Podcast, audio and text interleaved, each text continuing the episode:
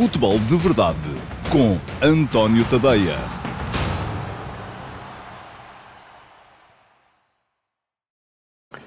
Olá, bom dia. Eu sou António Tadeia e este é o Futebol de Verdade, edição de quarta-feira, dia 14 de agosto de 2019. Hoje temos, tal como expliquei, a agenda muito, muito cheia. Vou ter que ser rápido a passar pelos assuntos, porque são muitos. Um, mas eh, já sabe também, uh, vá deixando as vossas, vão deixando as vossas eh, perguntas no, no, na caixa de comentários, porque no final de tudo aquilo que vou falar hoje, ainda vou responder a uma das perguntas que forem deixando por aqui, uma pergunta que vai ser escolhida pela equipa que está a apoiar-me na realização deste futebol de verdade de hoje. Vamos falar de Porto, vamos falar de, também de Benfica, de Sporting, de Vitória, enfim, de todos os clubes portugueses que podem vir a ser apanhados uh, pela uh, questão do ranking da UEFA e, no fim, ainda um bocadinho também a propósito de mercado e uh, de uma polémica recente que surgiu e, e, à qual eu gostava de juntar a minha voz, que é a que tem a ver com os jogos à segunda-feira. Já há dois clubes a questionar esta questão e eu acho que com toda a razão. Mas pronto, Porto primeiro que tudo e a derrota de ontem do Porto uh, frente ao Krasnodar em casa, 3-2, podia ter sido muito pior em termos de resultado, como é evidente. Ao intervalo o Porto estava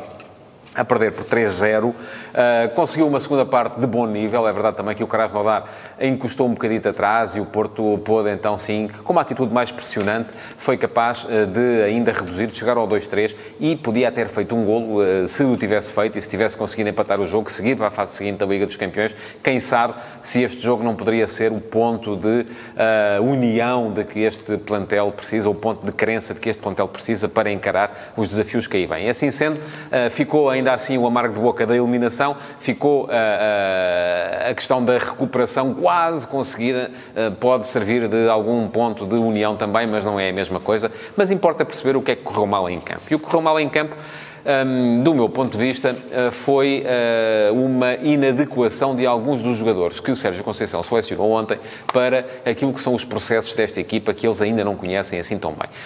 Se formos a ver, o Porto não vinha apostando assim tanto em jogadores que desconhecem os comportamentos coletivos da equipa. Ontem foram vários e até inclusive a Sérgio Conceição mudou de certa forma a maneira de jogar, porque o Porto costuma jogar naquele, 4, naquele misto 4-4-2 com 4-3-3, em que o avançado que atua sobre a direita, que geralmente é Marega, porque costuma ter Soares uh, como ponta de lança, descai muito para o corredor central, aparece muito no espaço entre o lateral e o central e uh, com, dessa forma também permite que um dos três médios, o médio de cariz mais ofensivo, descaia muito também para aquele corredor direito, transformando aquilo que é um 4-3-3 de origem numa espécie de 4-4-2, porque acaba de, de, de por, por uh, ter mais um centrocampista. Ora bem, ontem, uh, para incluir Nakajima no 11, Sérgio Conceição mudou a forma do posicionamento da equipa. E a equipa apareceu mais num 4-3-3, que uh, também lhe podemos chamar um 4-4-1-1, com Nakajima no apoio direto ao ponta de lança, que era Marega. Ora bem, nem a equipa foi capaz, ou procurou, aquilo que são as principais uh, uh, armas de Marega, e é sobretudo o ataque à profundidade. Viu-se várias vezes Marega a solicitar a bola nas costas da defesa, mas ela a não entrar no momento e na altura em que tinha que entrar, nem depois, do ponto de vista defensivo, os, alguns jogadores novos que ali estavam foram capazes de cumprir com aquilo que é o modelo de pressão eh, preconizado por Sérgio Conceição. E há erros individuais, mas também coletivos, de posicionamento nos três golos do Krasnodar, com que o Krasnodar chegou ao intervalo a ganhar por 3-0. Se formos a ver, primeiro golo, pontapé de canto, um, o Porto a defender um misto zona-homem, mas marca, numa situação de inferioridade numérica dentro da área, como é que é possível? Ou dentro da área, não, mas na zona em que a bola acabou por cair, fruto do desvio no primeiro posto, que é sempre um fator de destabilização, um, e marcando depois a tomar uma má opção, que foi tentar ir para, para junto à marca de penalti, deixando uh, Vilhena sozinho na zona de segundo posto e o holandês só teve que encostar para fazer o gol. Segundo gol, canto a favor do Porto. Há dois desarmes falhados uh, na, na, na, altura em que o Krasnodar tenta meter o contra-ataque uh, e a bola acaba, acaba por chegar uh, em condições de o, a equipa russa poder fazer o 2 a 0. E por fim, o terceiro golo, uma sucessão de, de, de disparates.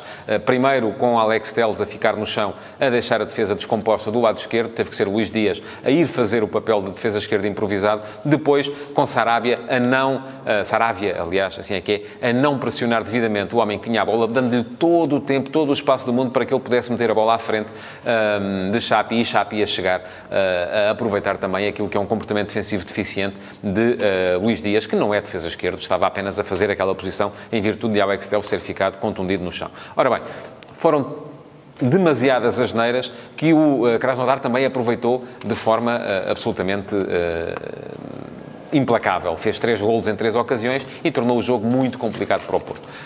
Depois, houve a fase boa, a fase em que o Porto meteu pressão no jogo, consegue fazer um golo, já estava a cair uh, em termos físicos quando faz o segundo golo e a partir daí, claro que este segundo golo acaba por funcionar como um doping para a equipa que acreditou que podia chegar ao terceiro. Podia até tê-lo feito, é verdade. Também é justo que se diga que o Krasnodar, podia ter feito o 4 a 0, uh, eh, não fosse uma extraordinária defesa de Marchesin numa dada altura, mas uh, acaba o Porto por ficar pelo caminho os dois golos que fez na segunda parte, a reação da equipa na segunda parte, acabou por motivar alguma divisão no uh, tribunal, que agora já não é das Antas, é do Dragão. Já não houve assim tantos assobios. Houve também alguns aplausos. Os fiéis, aqueles que ficaram até ao final do jogo, reconheceram aquilo que é, aquilo que foi o mérito da equipa neste segundo tempo, mas há uma coisa que não se apaga, que é o facto de o Porto ter ficado uh, fora uh, da Liga dos Campeões. Uh, o Porto já não era eliminado, já ficou fora noutras ocasiões, mas não era eliminado na fase de qualificação um, ehm, para a Liga dos Campeões desde o ano 2000, com Fernando Santos, um, e neste momento é algo que faz muita diferença em termos de finanças. Só para vos dizer, quem não sabe, em vez de receber 44 milhões de euros para ir para a fase de grupos, o Porto vai receber 3 milhões de euros para ir para a fase de grupos da Liga Europa. Depois, em vez de receber 2,7 milhões por cada vitória e, 0, e 900 mil euros por cada empate, o Porto vai receber 570 mil euros por cada vitória e 190 mil por cada empate. São só aqui, jogo a jogo, 5 vezes menos, já para não falar uh, nas, uh, deixa-me fazer contas, 13, 14, 15 vezes menos uh, que recebe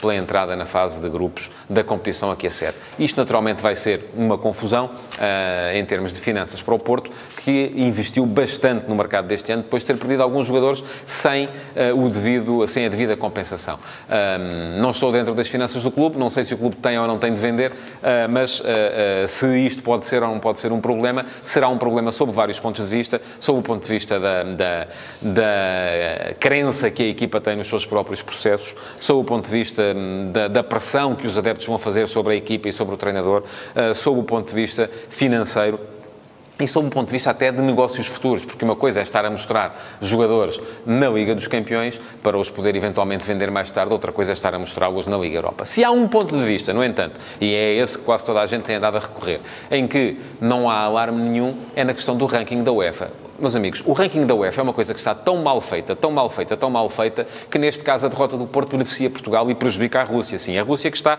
acima de nós uh, na, na, no, no, ranking e uh, que subiu para, para o lugar, para o sexto lugar, que era o lugar de Portugal, precisamente porque Portugal andava a meter demasiadas equipas na Liga dos Campeões. A questão é muito simples. É que um ponto na Liga dos Campeões, três pontos na Liga dos Campeões, vale o mesmo em termos de ranking do que um ponto ou três pontos na Liga Europa. E ninguém tem dúvidas de duas coisas. Primeira, de três coisas, perdão. Primeira, que o Porto vai ter muito mais facilidade para pontuar na Liga Europa do que terá na Liga dos Campeões. Os adversários são mais fracos. Segunda, que o Krasnodar, em contrapartida, se lá chegar, porque ainda vamos ver, o Krasnodar ainda tem que se bater com o Olympiacos vai ter muito mais dificuldade em pontuar na Liga dos Campeões do que teria na Liga Europa. E terceira uh, e última também, uh, que estando bem, passando o Benfica de, do pote 3 para o pote 2, por ausência do Porto, o próprio Benfica também terá mais facilidade em pontuar na Liga dos Campeões do que teria uh, se o Floco do Porto lá estivesse. Portanto, uh, a questão que se coloca aqui é que, não perdendo Portugal equipas, e uh, importante é que o Vitória Sport Clube e o Sporting Clube Braga continuem o seu percurso para que Portugal possa ter cinco equipas, mesmo que seja uma na Liga dos Campeões, quatro na Liga Europa, as contas que se fazem é total de pontos a dividir pelo total de clubes. E isso, enfim, acaba por ser uh, melhor até para Portugal, sendo pior sob uma data de pontos de vista. É verdade, não estou aqui a dizer que, foi, que é bom que o Porto tenha perdido, uh, é péssimo, claro, mas se há coisa para a qual não é mau, é para o ranking. O ranking de Portugal até pode vir a ser favorecido por esta, por esta questão. E a UEFA tem que acordar para isto, porque de facto eu já ando a falar disto há uns anos, não faz nenhum sentido a forma como este ranking é estabelecido, porque prejudica sempre as equipas que, os países que metem mais equipas na Liga dos Campeões, e foi por isso que Portugal perdeu o sexto lugar para a Rússia, quando ninguém tem dúvidas, apesar do resultado de ontem, de que, regra geral, as equipas portuguesas são superiores às equipas russas quando se confrontam. Bom, Vamos entrar uh, naquilo que é o resto da, da, atualidade. Hoje joga o Vitória Sport Clube uh, e deu um jeitão ao Vitória uh, uh, o adiamento do jogo com, com o Rio Ave. Uh, o Vitória pode, assim, um, imagina que tinham jogado também no fim de semana, tinham que jogar hoje outra vez, iam jogar outra vez no fim de semana, já vinham com um jogo da Taça da Liga, que não faz muito sentido que uma equipa que está nas competições europeias e que está a jogar a fase de qualificação das competições europeias, aliás, não faz nenhum sentido, para dizer a verdade, tenha que jogar esta fase da Taça da Liga também, são demasiados jogos, um, mas não tendo jogado no fim de semana com o Rio Ave, por causa das questões de segurança no estádio, acabou o Vitória por um, ter aqui mais uma folgazita e acaba, o Vitória, e acaba também Ivo Vieira por poder apostar mais uma vez naquele que, tem, que, é cada vez mais o seu 11 base. Se formos a ver, Ivo Vieira só está a mudar os laterais. Os outros jogadores, tanto os centrais como o meio-campo, uh, que já estabilizou uh, em torno de Almusrati, de uh, PP e um, de José Famoá, como o ataque depois com Rochinha, com Davidson e com Alexandre Guedes, tem estado absolutamente estável e isto permite que o Vitória esteja já neste momento com um 11 base uh, rotinado e com um 11 base que pode entrar no campeonato de outra forma, de uma forma mais, mais forte. Não espero surpresas, deste jogo do, do, Vitória contra o Ventspils, tal como não espero do jogo que o Sporting Clube Braga vai fazer amanhã com o Brondbo. Acho que tanto um como o outro vão estar na fase seguinte. Aí é que as coisas poderão vir a complicar-se, mas sobre isso falaremos lá mais à frente. E bom, mais uma questão que tem a ver com o mercado um, e que tem a ver com o facto do Sporting não ter conseguido vender Bruno Fernandes. Uh, e uh, hoje os, os, jornais noticiam uma proposta que terá surgido do